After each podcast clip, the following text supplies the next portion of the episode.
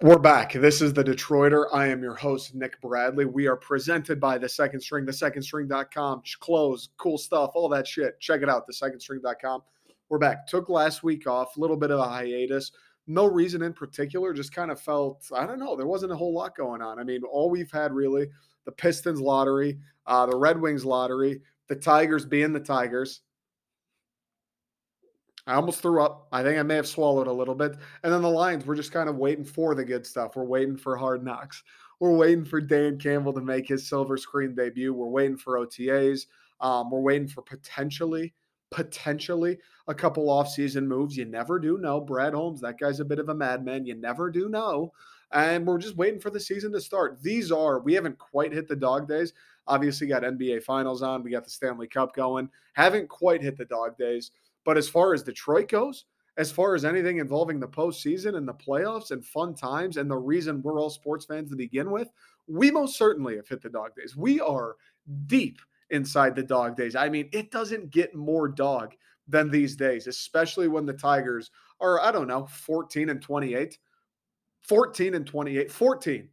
1 4 and then 2 8. So double the number for mathematicians across the world. That would be double the number of losses as there are wins. That's uh that's not good.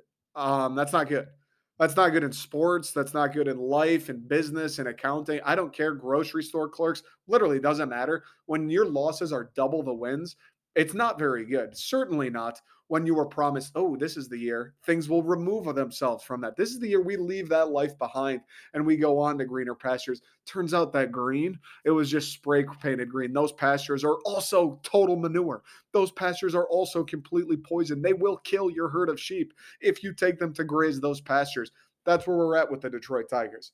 Like it, love it, leave it. So we're going to leave it. I don't want to talk about the Tigers today. You know how I get if you've been around long enough, you've listened to a few podcasts, you've been on the YouTube, you've been following on TikTok, whatever it is, you know how I get when it's time to talk about the Detroit Tigers. You know how I get when it's time to talk about the Detroit Tigers and this season. and you know how I get when it's time to talk about the Detroit Tigers and this season from the expectations we had coming into the season. Like I still remember when I was Bambi. I still remember a spry young buck walking across ice and my legs going everywhere. They made a cute little cartoon Pixar movie about me. My mom got shot by some mean hunters. I remember those days. I remember when I didn't know anything about the world, when I didn't know anything about this baseball season. I remember tuning in opening day and Javi Baez hitting that one deep to right center. Did he catch it? Did it hit the wall first? It hit the wall first. Walk off. Tigers win 1 and 0. This year will be different. This year is going to be different. I remember those days. I do. Um, so I choose not to talk about it. I, I just uh, I said a while ago, maybe two three weeks, that I wasn't going to talk about the Tigers anywhere. Not a TikTok about them, not a podcast about them, nothing about them until there was something positive to talk about. They won today, four two. Harold Castro, a couple dingers, Jeimer, a two run bomb in the top of the tenth that ended up being the winning runs. It's fine, like that's cool. They won one game.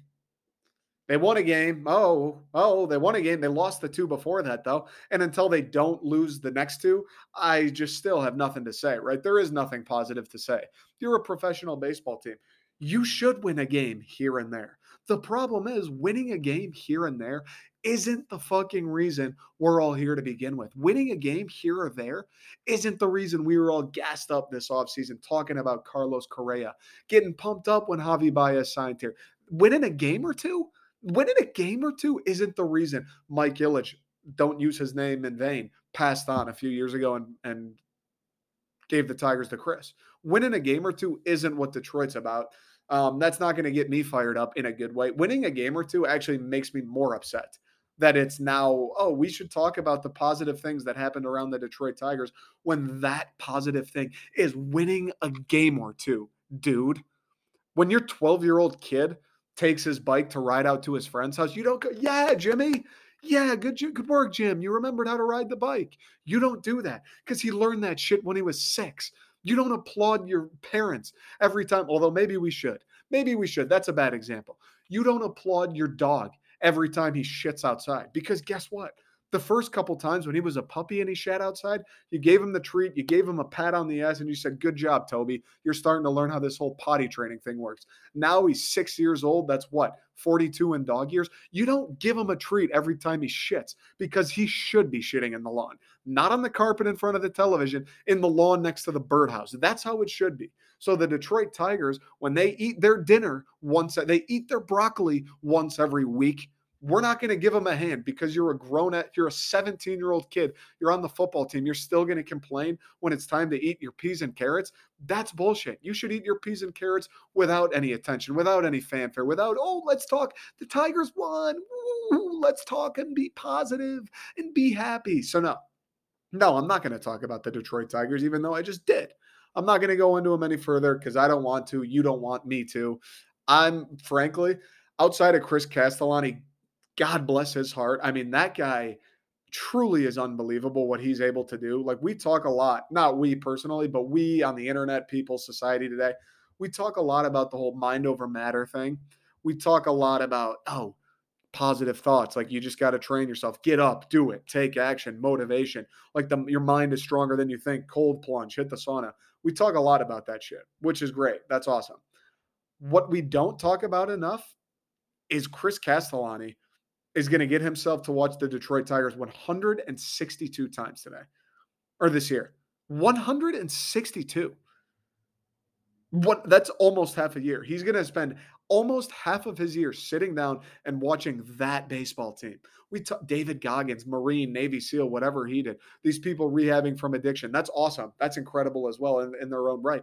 This guy is going to spend half of his year watching the Detroit Tigers be the worst team in baseball, not for the first year, not for the second year, for like the seventh year in a row, eighth year in a row. He's going to dedicate half a year to watching the most pathetic club in Major League Baseball. That when we talk about mind over matter and we talk about the human mind and what it can achieve if you think right and you train your brain, when we talk about that, can we bring Chris Castellani into the conversation? Because honest to God, I haven't been able to get myself to watch nine innings of the Tigers since maybe the third week of the season. Maybe, maybe, and that's being generous. I don't know if I've done it in the month of May yet. I don't know if I've spent one day in the month of May and said, yeah, I'll watch the entire Tigers game. I tuned in for a couple innings. I watched the ninth and the 10th today. That was fine. Like, I'll, whatever, I'll follow along the score. I'm at work. I mean, I'm at work. What am I going to do? Not follow along with the score? But to sit down and watch nine innings of this club and then do it again the next day? And then do it again the next day and then do it again the day after that. I don't know what medals, how you earn congressional medals of honor, normal medals of honor, Purple Hearts, um, number one in the race, fucking banner trophies, whatever you want to call them. I don't know how you earn any of those, a Pulitzer Prize, but Chris Castellani, that guy, he deserves something. Like he should win an Ironman trophy without having to bike and swim and run. He should just, oh, you watched it. You, hang on, Jim. I'm hearing that we got a kid from Lansing, Michigan who watched every single Detroit Tigers baseball game this year. We got to let's fly him out. Good morning, America. Let's put him through the ringer. We'll we st- we'll send him to the White House. Let's get this guy in front of everybody. Let's get him a book deal. We'll have him on Joe Rogan's podcast talking about the power of the mind. I mean, honestly, that's the level Chris Castellani's at. Like, how do you? I don't how how does he do it? It's incredible. So if you want painstaking Tigers coverage, if you want to follow along the hottest dumpster fire in sports, he's the guy. Right now, I'm not. I'll plain and simple, I'm not. I want to be that guy. You guys saw me if you were here at the beginning of the season. I want to be that guy. I want to come on fired up. The Tigers just took two or three from the Twins. We're only a game back of the White Sox. I wish that was my life, dude. I wish. I wish I woke up today and was like, fuck yeah. Tigers are on a roll. We're three games above 500. We're right on the White Sox heels. This is awesome. We're like, this is what we all talked about for so long. This is what we dreamed of. We're finally here. Nope. Nope. Um, just nope. That's just not the case at all. So, you know what? I'm not going to talk about it. Fair? Fair. In the meantime, what we do have to talk about we got the Pistons left or draft lottery. We got the Red Wings draft lottery. We have the Lions in the offseason, Michigan, Michigan State football in the offseason, basketball as well. We'll probably leave the college teams aside today, just not a whole lot going on. I do keep saying it, and I do need to do it one time. Maybe last week would have been the week because we didn't have an episode because I kind of felt what's the use? There's not really a whole lot going on, at least positively, things that people want to hear about, things that I want to talk about. So we are probably due for like the Michigan, Michigan State football season recap and just I guess off-season vibes episode. How are we feeling about Michigan football? Like where where is the general audience at when it comes to them? What they did last year, you know, it's positive. College football playoff, Big Ten champs. Couldn't be more positive than that, considering the last 20 years, considering what the Harbaugh era has been up to that point. Going forward, you would think the same for Michigan. Positive vibes only. They still recruit well. They got Harbaugh coming back. They got their quarterbacks, a lot of good pieces. No Hutch, no Ojabo, of course, but uh, you know you got to believe that they'll refill. You look at Alabama, Ohio State, Clemson, Georgia. Those guys they lose people every year. They lose players every year. Georgia had like nine first round draft picks. That's fucking insane. That's ridiculous that that's even a statistic. And they'll be right back next year. So you would imagine the feeling around U of M has to be great. Michigan State the same. 11 and 2 last year in a season that was supposed to be horrendous. Kenneth Walker bursting onto the scene, second running back taken in this draft, underrated. Huge mistake. He's going to prove people wrong. I think he's Listen, listen, Homer aside, I think Kenneth Walker is going to be a top 5 running back in the NFL this season. No bull. No bull, no bias. I honest to God think he has that kind of talent. He's a guy where you just give him the ball, give him like half a yard of room. Half a yard. It could be in the backfield, it could be downfield, it could be at the line. Give him the ball, give him fucking six inches. Six inch ribbon curls, six inches. Give him six inches to operate in, and he will make people miss. He will leave jock straps on the turf. He will think he's going one way and oh, oh, he actually went the other for five more yards. He's going to be electrifying. I think Seattle may have had the steal in the draft with him. sucks that they don't have a quarterback. sucks they don't really have a defense. It sucks that they're going to be terrible because, unlike college, a running back can't really carry an entire team in the NFL, at least to prominence, at least to playoff wins and Super Bowls. But I do think he's going to be electrifying. He was awesome at MSU this year, obviously. 11 and 2, beat Michigan, Peach Bowl champs. Incredible season for state. Payton Thorne's coming back. Mel Tucker's recruiting unlike anything we've ever seen at this university. That's a fact. That's just a fact. People get upset. Oh my God. Oh, what, what's Mel done? He had a top 23 class. Just look at the people that are coming to campus this summer. Look at the people that were at campus for the spring game. There were numerous five stars numerous, not one guy who grew up in Southfield, numerous five star recruits from Texas, from Louisiana, from Georgia who are now visiting East Lansing, who have Michigan State in their top five, who are enamored by Brandon Jordan and Mel Tucker and what we're building in, uh, in Michigan, in East Lansing. That's happening. That's just a fact. Something that never happened with Dantonio. Mel, as well as he's recruited in his short time here, obviously hasn't reached those heights, hasn't landed a five star recruit. I do believe this class will be his first five star recruit, if not multiple. The feeling is more of the same at Michigan State. Yeah, it's tough that they don't have Kenneth Walker coming back, but they do have the guy who found Kenneth Walker. They do have a couple more transfers, right? They got Jalen Berger from Wisconsin. They have Jarek Broussard from Colorado. They have guys coming in who they believe can fill the void. There are guys in house. Davion Primm, his name gets thrown around like a flapjack. Oh, watch out for Davion Primm. He might be. Oh, people aren't. Don't sleep on Davion. They have playmakers returning. Jayden Reed is an animal. He's going to be one of the best receivers in the country. No more Nailor with Church. Tre Mosley is seasoned. He's a good player. Keon Coleman is poised to break out. I mean, he's a point guard that plays wide receiver. Just throw that shit up to him and let him go get it. The guy can throw it on a windmill. You think he can't win a jump ball over a 5'11 corner? Come on now. Throw it up to him. They got tight ends. They got the guy. What's his name? What's his name? Daniel Barker from Illinois. They have Michael Masunas, the freshman, coming in. They have threats at tight end. They have the offensive line's weak. The, the offensive line's weak.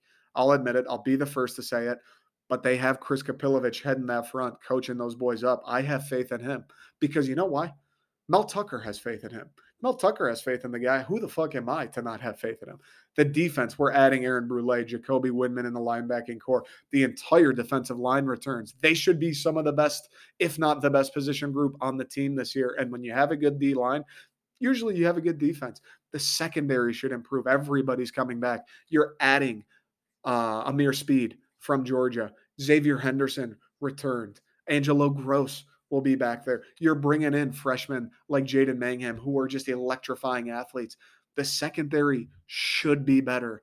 everything about this team, both teams in the state of Michigan, you had a great season last year. Lots to be happy about, lots to be proud about. Both left a little meat on the bone. Michigan State left a little bit more than Michigan. It's hard.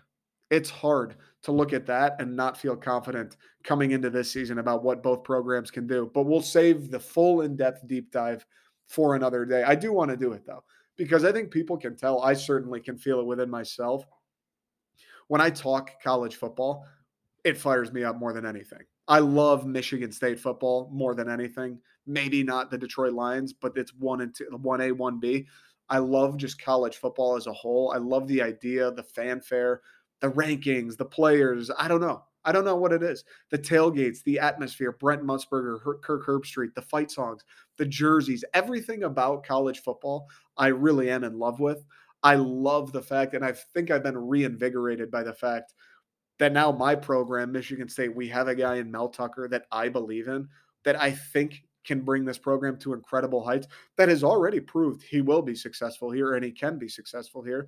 It's like reinvigorated my love for the sport because, as everybody knows, and I'm sure most Michigan State fans feel this way, by the end of that Dantonio era where it's nothing's changing, we're going seven and six, rinse, fucking, repeat, lost its luster. I wasn't getting geeked up for September to roll around because what was I supposed to be excited for? To go seven and six again and bring in the 42nd overall class in the country? We're Michigan State. He won a Big Ten championship here, multiple. He went to the college football playoff here. He won a Rose Bowl here. This is Michigan State. We have history. We have culture. We have ties all across the globe. It is Michigan State. I'm not going to get fired up for seven and six and the fucking pinstripe bowl at an empty Yankee Stadium. That's just not going to cut it. So now that we have a guy like Mel, there is this new energy and new life force within the program. I've never been happier and I've never been more excited to talk and watch and be a part of a college football season. I think this podcast, it's been steadily growing. The TikTok, the following, the audience, the community we've built, you guys have built, has been slowly, steadily growing. But I'll tell you what, when this college football season rolls around, I honest to God think this place is going to explode because we're going to have Michigan, we're going to have Michigan State winning games, having expectation, fans excited. I really, I, I genuinely do believe this fall is going to be where this thing, this like hobby project side gig I, I'm doing now, this podcast that you guys enjoy, that oh, this kid just makes him out of his apartment. I do believe this fall it's going to become something unbelievable. It's going to fuck it. It's going to become a monster I can't keep on the leash. And I can't wait for it. And that goes hand in hand with both the programs. So, with that out of the way, I think I'm going to take a quick break. And on the flip side, we'll talk a little bit. We'll talk the Pistons lottery, who they're looking at, the thoughts around it. We'll talk the Red Wings a little bit. Again, not a whole lot to get into. Nothing's really happened other than the Pistons getting the fifth pick other than the Red Wings. I think were they also the or seventh pick, eighth pick? I can't even remember where the Red Wings are. And the Lions offseason. There's not a whole lot to dig into. I do just I do this a lot on this podcast because regrettably, there's not a whole lot going on. There's not a whole lot positive on the field, on the court to talk about. I just want to talk about the feeling of uh, around the city, around Detroit sports, around the Pistons, around the Red Wings, even though shit hasn't really gone our way, even though we didn't win that second lottery in a row, even though we're not going to pair Cade with one of these guaranteed superstars in Chet, Jabari, or Paolo, most likely, unless, uh, or no, we got the fourth pick, fifth pick. Yeah, we have the fifth pick, unless uh, Sacramento fucks up, which that's like a 50 50 chance. The Red Wings, we're not going to get Shane Wright, right? I still, there is still good things happening. And I was bummed out just like you. How couldn't you be? You're not a true fan if you didn't see the first you saw you're not a true fan if you saw us missing out on the first pick and weren't a little bit bummed out. I was a little bummed out. Red Wings too. Now they weren't slotted to get the number one pick, but you know, Gary Bettman throw us a bone. We haven't had the first overall pick. We never even move up in the draft. You never know. Big market, winged wheel, original six. If you weren't a little bummed out, you're lying to yourself. But that that in hand, that taken in. I've had a few weeks to process. There still is great things. I, I genuinely, I genuinely believe it. I know it's hard to swallow because the Pistons, we had that great thing happen. We got Cade, and they're still the worst team in the NBA. The Red Wings have had that great thing. We got Mo Seider, we got Lucas Raymond. Both of them were awesome in their rookie years, and the whole thing came to a fucking nosedive by the end of the season. Things that look promising and should be promising, and we've been telling ourselves and we've been told will be promising, haven't quite panned out yet. I just don't want to lose faith. I don't want to let that feeling go, let the, the sight of what we have ahead of us go. Tampa Bay looks like a wagon in the Stanley Cup finals now. Don't forget who built that team. Don't forget that Steve Yzerman is the, the Mad Hatter behind this team chasing their third consecutive Stanley Cup. Don't forget that. I know it hasn't gone our way. I know they stunk this year. Don't forget that. I know they probably won't even be great next year. We have the guy.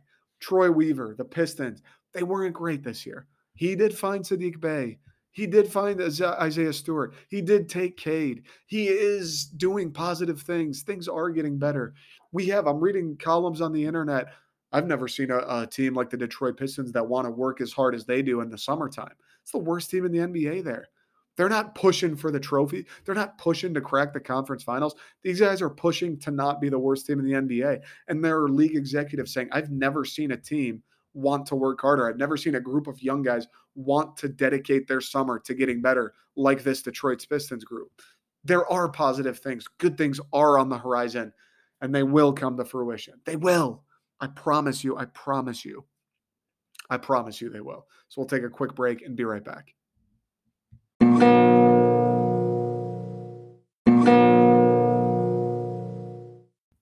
right, we're back. Pistons lose out on the lottery. Tied for the first best odds, fifth pick. Go figure. How the how does that work? NBA, NBA lottery, whoever came up with that system. How do you have the first odds tied for the first odds and you end up with the fifth pick? Please explain. Please explain now. I get it. We got Cade last year. We won. We have the franchise player. He's going to be an all star. He may even fuck around and win an MVP in this league. I mean, when you watch Cade Cunningham play, like forget that even, dude.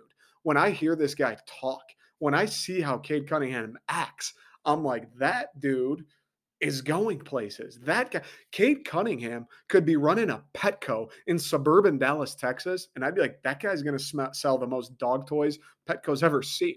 That boy is going to be peddling kibble like it's nobody's business. Coffee is for closers. That dude's going to be pulling up in the Brinks truck full of coffee beans. Like when I hear Cade talk, um, how can you not be all in on him? So I get it. We got the golden goose. I understand if the NBA's salty about that, if they don't want to reward Detroit too much, uh, so be it.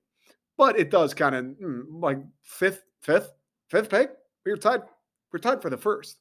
And I know we got Cade, and he's awesome. We still were fucking terrible last year. It's not like all our problems are solved. It's not like Cade brought us to the playoffs in year one. It's not like Cade put Detroit basketball back on the map. I mean, a little bit. He made him more relevant, made him bearable, if you could call it that, to watch. He made them somewhat enticing to follow. Like he helped, and he will help, and they'll be better. Fifth pick, eh, I don't know about all that, but we digress we're still going to get an absolute stallion. It sucks that we're not going to get one of those bigs because you look at what Cade does in the pick and roll. The guy is he's a magician with it. He can get you the ball. He'll hit you in the corner for the three. He'll take it himself, mid range, three point to the rim, whatever it is. He's got it. This dude's like ratatouille with it. Would have been nice. Jabari Smith would have been nice, especially when you hear this Jabari Smith. Say what you will about him. He's the hardest worker in the room. He wants to be great. Oh, I know another guy that wants to be great, and he wears number two. That would have been a match made in heaven. Chet Holmgren, this guy's a gazelle. He's seven foot two or whatever. He can shoot, he can handle, he can go to the rim. That would have been nice. Paolo Banchero, this dude is the Hulk if the Hulk could play basketball. That would have been nice. We're still going to get an absolute stallion. And the beauty of it is, too, we don't just need one big man. We don't just need one guy to solve all of our problems. We'll find that big man. We'll find Cade's pick and roll partner of the future. We'll find the guy who turns Cade into an all star, into an all pro type player in the PNR. We could use a wing. Cade can use a shooting guard. There are plenty of things we can do here, and we'll have plenty of options. Sacramento's ahead of us. Knowing Sacramento, if they do what Sacramento does best, who knows? We might have our pick of the litter. Those guys are morons. And I hate to say it because Vlade Divac is a Serb legend with the Lakers, the 30 for 30 with him and uh, Petrovic, RIP. Unbelievable. I'm a Vlade guy, but damn, he's bad. at being a general manager of a basketball team. It's not good. It's not good. We all know the Kings story with passing on guys. They took Halliburton, which was good, the first good move they've made in years and decades, even. We're going to get Jaden Ivey. We're going to get Shaedon Sharp. We're going to get Keegan Murray potentially. We're going to get a guy who can play. We're going to get a guy who makes the Pistons better. We're going to get a guy who, hopefully, knowing Troy Weaver and the culture they're trying to build, wants to be in Detroit wants to bust ass isn't even so much concerned about like being the man and having this crazy NBA career as much as they are fucking winning games, being a team player, doing whatever it takes. We're going to get a guy that fits the mold. Jaden Ivey's a freak. We can use a wing. He can shoot, he can defend. He's actually Usain Bolt in the fast break. He's an animal. Shaedon Sharp, on the other hand, out of high school, moved up the boards a ton at the end of his high school career, up to the number one player. Reclassified, went to Kentucky, didn't play at Kentucky. Apparently, he did a couple pro days, but stopped. Isn't doing the combine. Hasn't played team basketball in a while, apparently. Don't know what his deal is. I don't know if it's like, uh, hey, Shaedon, you're going to get taken early. You're going to make millions. What's the point in playing at Kentucky and tearing your ACL or risking any type of injury or whatever malpractice? Not my business. I don't care. The guy can ball. Everybody I see who knows more about basketball than I do, who has seen him play, who has followed him, the guy can hoop. I've read things too about Shaedon Sharp where it's like, listen, this kid hasn't played in college. He doesn't have the same tape against the same competition as some of these other guys that are going to go top two, three, four. But this guy might be the best player in the draft. I don't care what you did in college, dude. I don't care what pick we take you at. Give me that guy. Give me that guy. If there's even an inkling in Troy Weaver's mind that Shaedon Sharp could be the best player in this draft and he's there at five, take him, take him, take him. Because Cade Cunningham will make him fit the mold. Isaiah Stewart will make sure. Saddiq Bey, they'll make sure he gets in line. They'll make sure he's at workouts. They'll make sure he's getting up a thousand jump shots a day. They'll make sure he's in the ice bath. They'll make sure he's not at the Mickey D's drive through. They'll make sure he's shoveling chicken, broccoli, and rice down his throat three square meals a day. They will make sure it'll all take care of itself. Just make the right pick. And it sucks. It sucks, right? That we don't have the number one pick. But there's still plenty of goodness ahead. You don't need the number one pick. We could look back how many drafts, right? How many drafts in the NBA? Steph Curry wasn't the number one pick. Luka wasn't the number one pick. How many of these guys that are playing in these games this weekend weren't the number one pick? Jayson Tatum, he wasn't the number one pick. You don't need the number one pick. You just need the right guy to make the right pick. All signs to this point, everything we've seen point to Troy Weaver being that guy, knowing what he's doing, having the gut feeling, having the right mind for the right guy. It's going to be okay. What we need, we need Troy to make the right pick, whether it's Ivey, Murray, whoever. I have faith. If it's up to me, I'd go Ivey, I'd go Sharp. Whichever one of those two is there, and one of them will be there, you take him without even thinking twice. God for uh, all, God forbid one of the big men is there, you take one of them without thinking twice. Troy Weaver will make the right decision and things will get better. Things will get better. Hopefully, you know what I really want for the Detroit Pistons?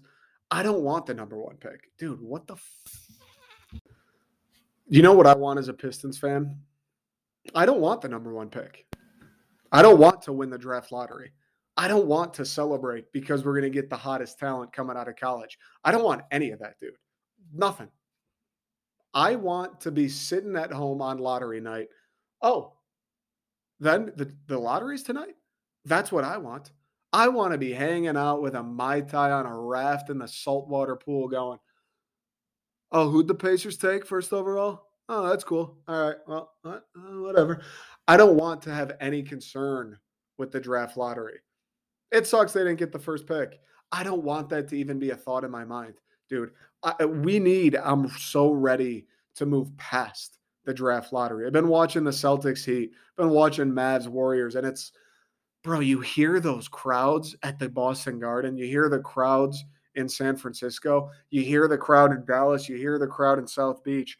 I don't want fans getting excited over the draft lottery. I want them to get excited because we got game one of the first playoff series in LCA since Cade Cunningham laced them up. I want the first game seven of the Eastern Conference Finals Detroit's played since 2009. I want Mason on the horn. I want the flames, the choo, the piston steam whistle going. I want George Blaha half foot out the grave, fired up more than he's been since he was 30 years old, ready to call playoff Pistons basketball. I want Big Sean. I want Eminem. I want Dan Gilbert. I want everybody who's ever done anything from Detroit sitting courtside, waving the fucking towel, Cade Cunningham name on their back, rooting on the Pistons, winning playoff games. That's what I want. I want to hear Mike Breen give a bang, Cunningham, oh my bang. That's what I want. I just got goosebumps. Can you see this? I got goosebumps. I just got goosebumps. That's what I want. I don't want to hear about the draft lottery. I don't want to hear about if the ping pong ball would have just bounced this way. I don't want to hear any of that shit. I don't want it. I want playoff basketball. I want to be starting my summer seeing what the Pistons are going to do in the postseason. I want to turn on first take and see Stephen A. Smith debating can Cade Cunningham go toe to toe with Giannis. Is Saddiq Bey enough? Is Shaedon Sharp enough? Are they enough complementary pieces for Cade Cunningham to take out the Jayson Tatum Boston Celtics this year? That's what I want. I want to see LCA with not an empty seat in the house. I want to turn on the ESPN broadcast, and from the moment that shit starts, from the first Huggies commercial, boop, goosebumps. That's what I want. I want people in Detroit to be fired up. I'm tired of reading about the Detroit Pistons and if they add this guy or if they draft this kid. I don't want to hear about what if. Maybe this will happen. Oh, but if just that, I'm tired of that. I want it to be about what happens in game. I want Detroit Pistons narratives to be around the hardwood, not the fucking ping pong machine. That's what I want. And it feels like it's been so long. And I watched these games, and we had Cade Cunningham, Isaiah Stewart, and Killian Hayes were in Boston the other night watching the Celtics and the Heat. You don't think they want that shit too? That fires me up that they were there, dude. I mean, I'm getting this feeling. I got nothing to do with the Detroit Pistons. I sit on my couch and I turn these games on, and they're fun to watch. It's entertaining. I like playoff basketball. And each and every single time I do it, my mind starts to wander. And next thing you know, I'm sitting there like, damn, it would be so cool if Detroit was in these games.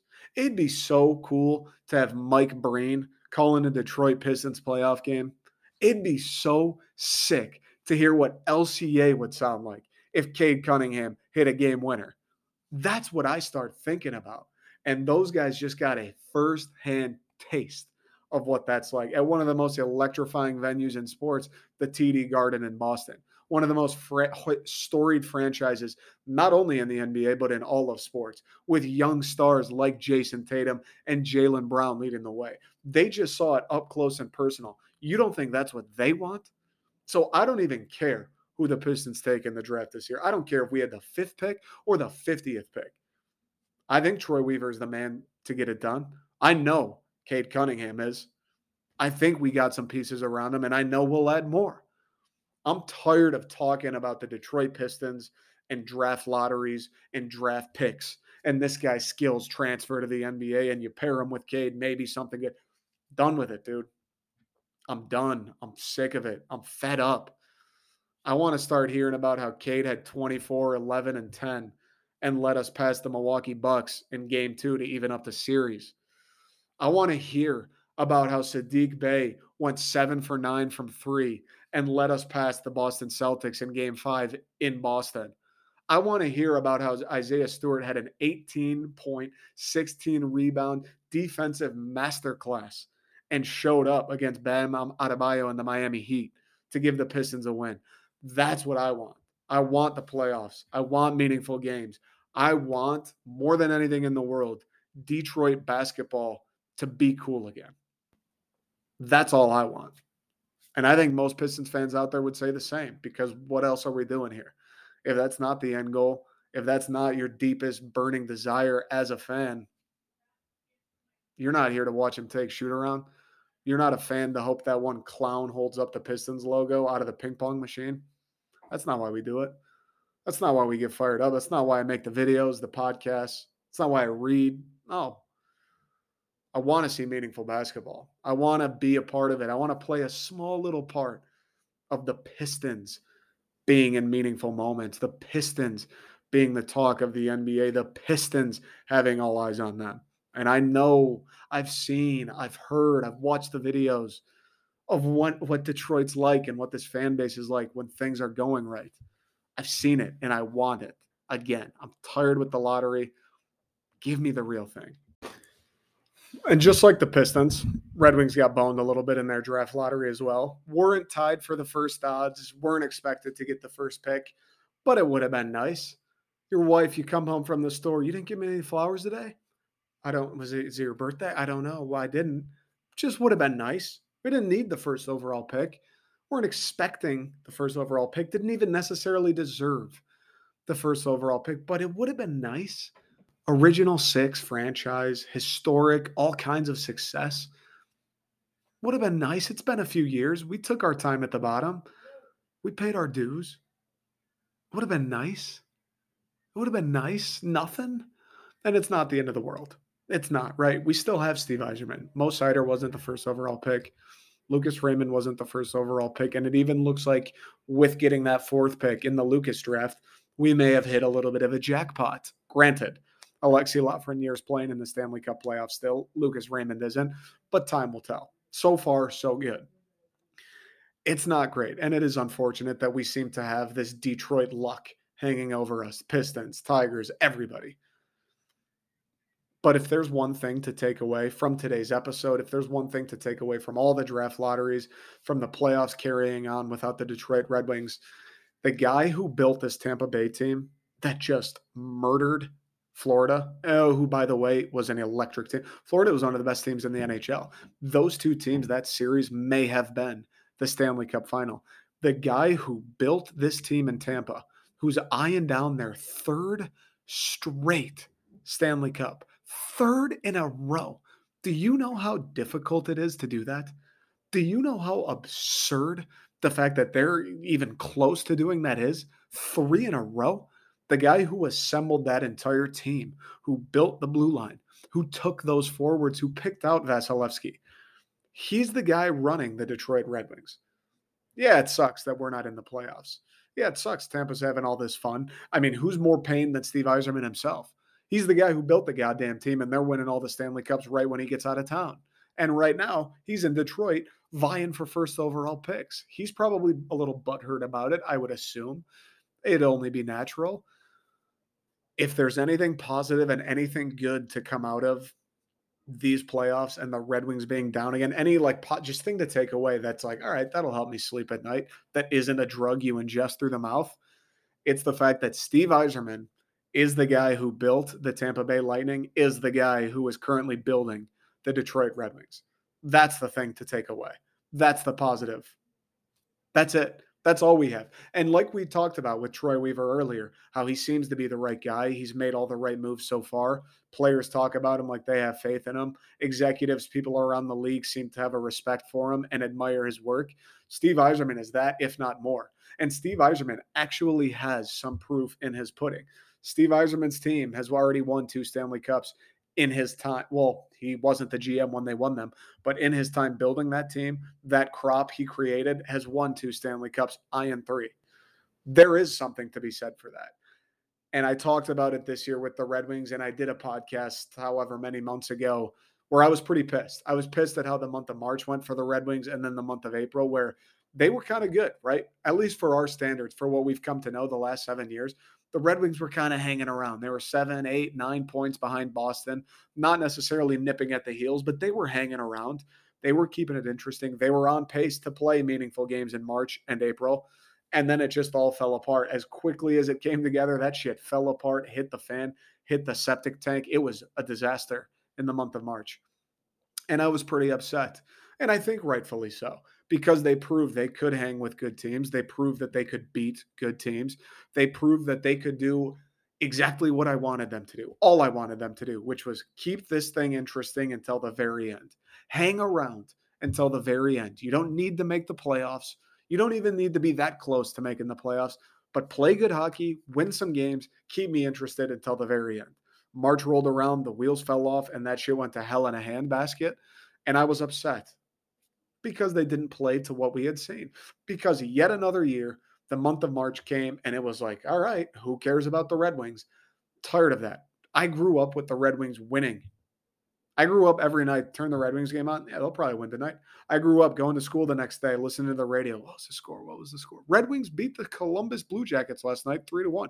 That's what I grew up. I grew up, you fucking pencil in the playoff games every spring. That's what I grew up with those teams. We all did. And to see them be so bad for so long, like I understand the cycles of sports. I understand everybody has to rebuild at some point. I get it. You make the playoffs 25 straight years, you're going to have a fucking bad spell at eventually. You're trading away the farm system, you're trading away prospects and draft picks. Eventually it's going to catch up to you and it did. But here we are year 7. Year 7 being out of the playoffs. Year 7 not only being out of the playoffs, being one of the worst teams in hockey, not even really having a stone's throw at the playoffs. And I'm starting to get fed up. I am. And I don't know how you couldn't be, to be quite frank. But the one thing, the one thing when I do get angry, when I do sit here and go, man, we're going on year eight. Lucas Raymond and Seider were awesome. And we still were the seventh worst team in hockey. Is this ever going to get better? Dylan Larkin had a career year. Bertuzzi was great. We were still the seventh worst team in hockey. Is this ever going to get better? I turn on the playoffs.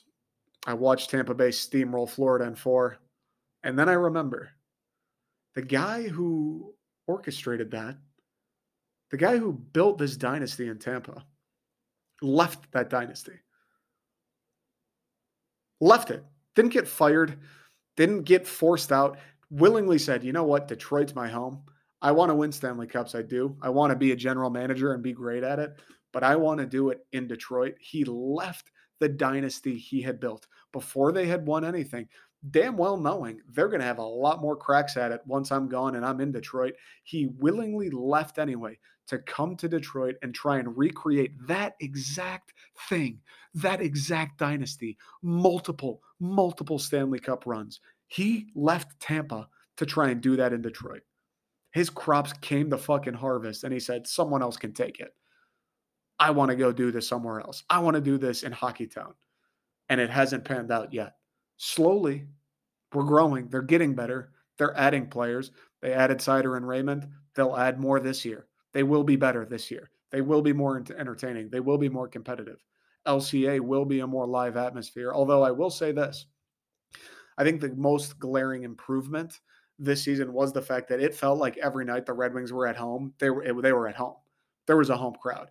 LCA felt filled up every night. It felt loud every night. It felt fucking impassioned every night. It felt like every single person in every single seat there wanted to be there, was bleeding red, not dark red like your blood is actually colored, but bright red like the Red Wings red.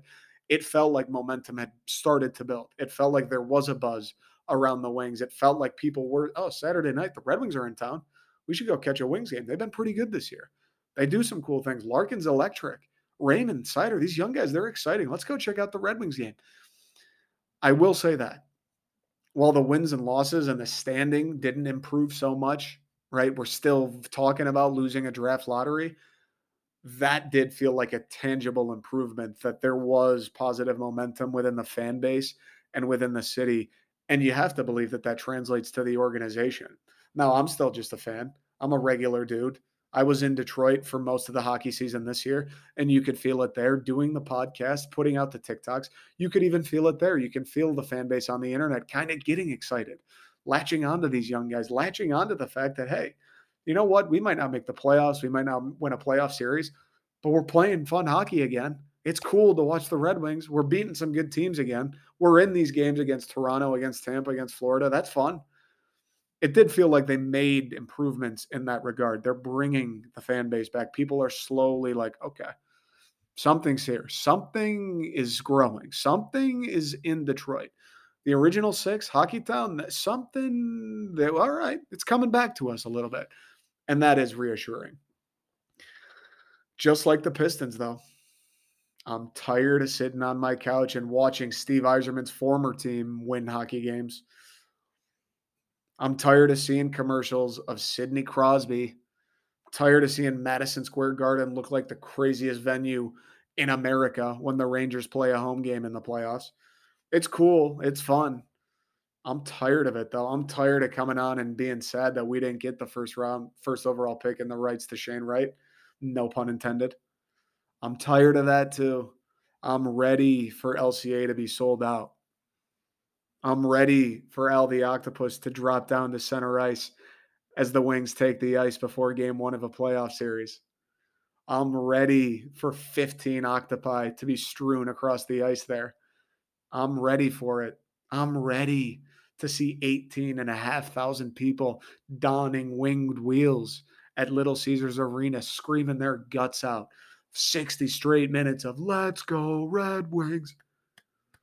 I'm ready. I'm ready to be sitting on the floating pina colada, not even halfway concerned about the draft lottery or who the top prospects are. I'm ready. I'm ready to be done talking about who they might add or who Steve Yzerman may target for a trade. I'm ready for trades to happen. I'm ready for prospects and pieces to be brought in. I'm ready for Berggren, for Edvinsson, for Cossa to get there, Johansson, Soderblom, Niederbach. I'm ready for all those guys to make their way to Detroit. I'm ready for the cream to rise. I'm ready for Steve Yzerman to go. Eh, Matt Barzal, he might be available. Throw the hat in the ring. Eh, fuck it. Why not? I'm ready. Un- undrafted free agent. Yeah, we'll give him seven mil a year. I'm ready for Steve to put his nuts on the table and go, fuck it, dude. I'm tired of being mediocre. I'm tired of waiting until the trade deadline to see if we're going to make the playoffs or not and then selling off or buying. I'm ready for a season of we're winning. I'm ready for Dylan Larkin to say, I've been here seven fucking years, seen the playoffs one time. And that's when we were still at the Joe. I'm ready for him to go, fuck this. We're going to win. I got help now. You guys might even, I might be your help, some of these guys. We're going to win now. This is it. Now is the time. Playoff hockey in Detroit, the way it should be. You look around the league, Blackhawks fans, Rangers fans, anybody. The league's better when the Detroit Red Wings are in the mix. That's just a fact. I've said it time and time again, too. We play on the West Coast, we play up in Canada, we play down south. It doesn't matter. Half the arena every single night, Red Wings fans. It's one of the biggest brands in the game. Hockey's better when we're in the mix. Hockey Town is an animal like nothing they've ever seen. I'm ready. I'm done with the draft picks. I'm done with the lottery. I'm ready for Steve Yzerman to put it all on the table, make his moves, do what Steve does best. I'm going to make him an offer he can't refuse. It's time.